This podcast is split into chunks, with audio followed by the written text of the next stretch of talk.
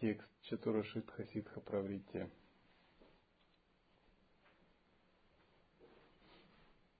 Чампака. Страна Чампака получила свое наименование от цветка. Живший там принц не имел недостатка ни в средствах, ни в наслаждениях. Он был так привязан к удовольствиям и настолько в плену у собственной гордости, что совершенно не думал о последствиях. У него в саду был дом, построенный, а вернее искусно выращенный из живых цветов чампака. Там он и жил. Однажды в саду оказался йогин. Увидев такого неожиданного гостя, принц вежливо пригласил его в дом, сам вымыл ему ноги и усадил поудобнее. А после ужина, когда тот по обыкновению начал проповедовать, принц собрал побольше людей из свиты, чтобы поклониться ему. Затем принц сказал: «Йогин, вы обошли много стран. Видели ли вы где-нибудь такие цветы, как эти?» Йогин посмотрел на стену цветов перед собой и покачал головой. «Да, эти цветы красивее человека, и пахнут они лучше. Может быть, создавший этот дом гений, и ваше царство прекраснее всего вокруг. Но когда вы умираете, вы должны идти и без этого». Что-то в этих словах ошеломила принца, и он попросил наставлений. Йогин рассказал ему о карме, причине и следствии, и объяснил практики развития и завершения. Но мысли Чампаки уже вернулись к цветам, и медитации не увлекали его.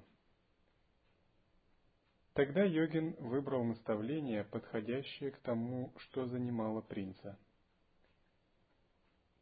«Все, что появляется, потрясающе пусто. Это мой цветок для тебя. В твоих чувствах и сознании создана почва. Сосредоточься на единой природе трех рек чистого нектара, и придет великое блаженство. Это слова Ваджратхары для тебя, держи». Принц медитировал двенадцать лет и, поняв, что восприятие, опыт и истинная природа ума едины, он достиг ситхи. Он стал очень известен под именем Чампака и объяснил дхарму своей подруге и множеству людей, собиравшихся вокруг них. В своем теле Чампака ушел в ясный свет.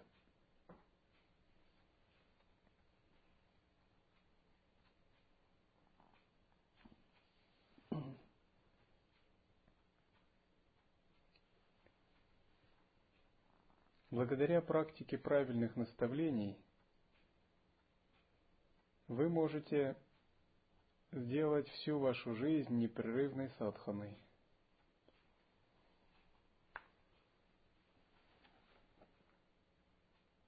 Лайя-йога не заключается только в концентрации или сидячей медитации, хотя это необходимо. В путь созерцания должно быть объединено все, как мы ходим, едим, моем посуду, одеваемся,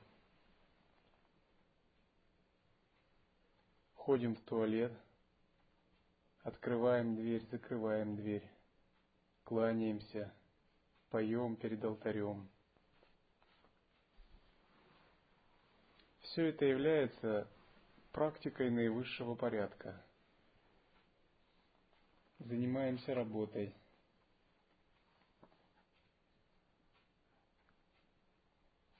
Для опытного мастера созерцания все эти вещи неотделимы.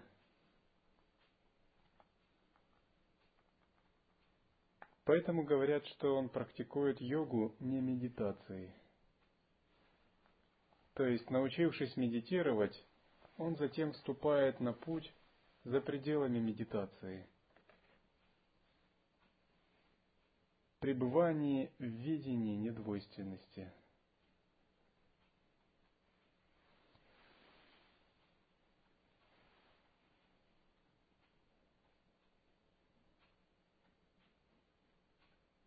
Сначала мы открываем такое видение через учение и медитацию, а затем мы его смешиваем с повседневной жизнью.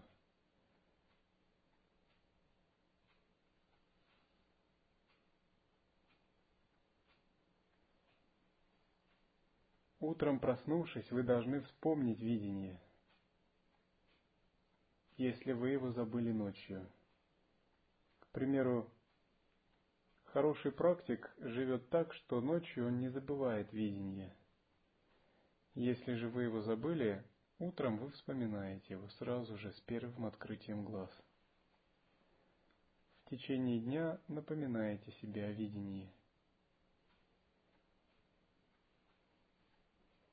А перед сном углубляете его практикой йоги света. Таким образом, весь круг дня и ночи у йогина замкнут, и он находится в непрерывном правильном созерцании. Если вы сомневаетесь, куда направить свой ум, просто смотрите наставления или спрашивайте наставлений.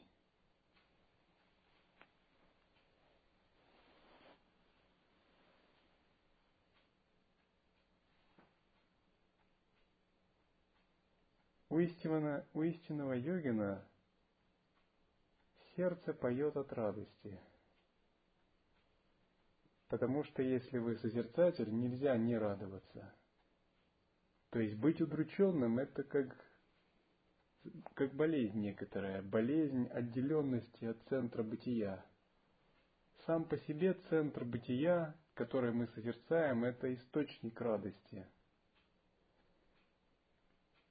Быть неуверенным, сомневающимся, удрученным, в замешательстве, ошеломленным, озадаченным – это все признаки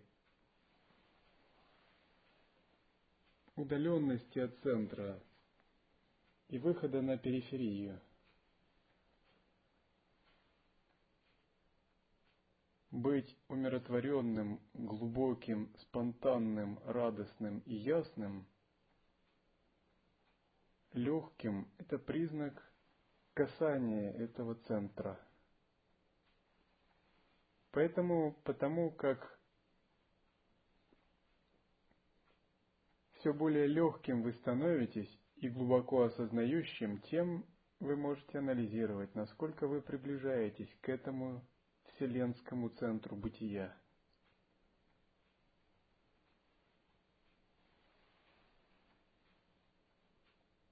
Стать таким легким — это не только медитировать, концентрировать ум, хотя это необходимо. Это еще означает опустошить себя, отпустить. Открыться превосходящему все изначальному источнику.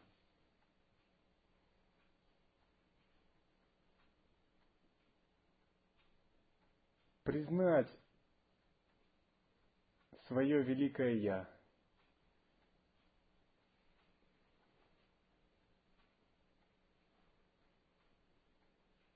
признать, что ты не микросущество, а мегасущество, объемлющее все сущее. А признав, что ты не микро, а мега, ты можешь расслабиться. Если ты мега, у тебя нет проблем. Ты объемлешь все сущее.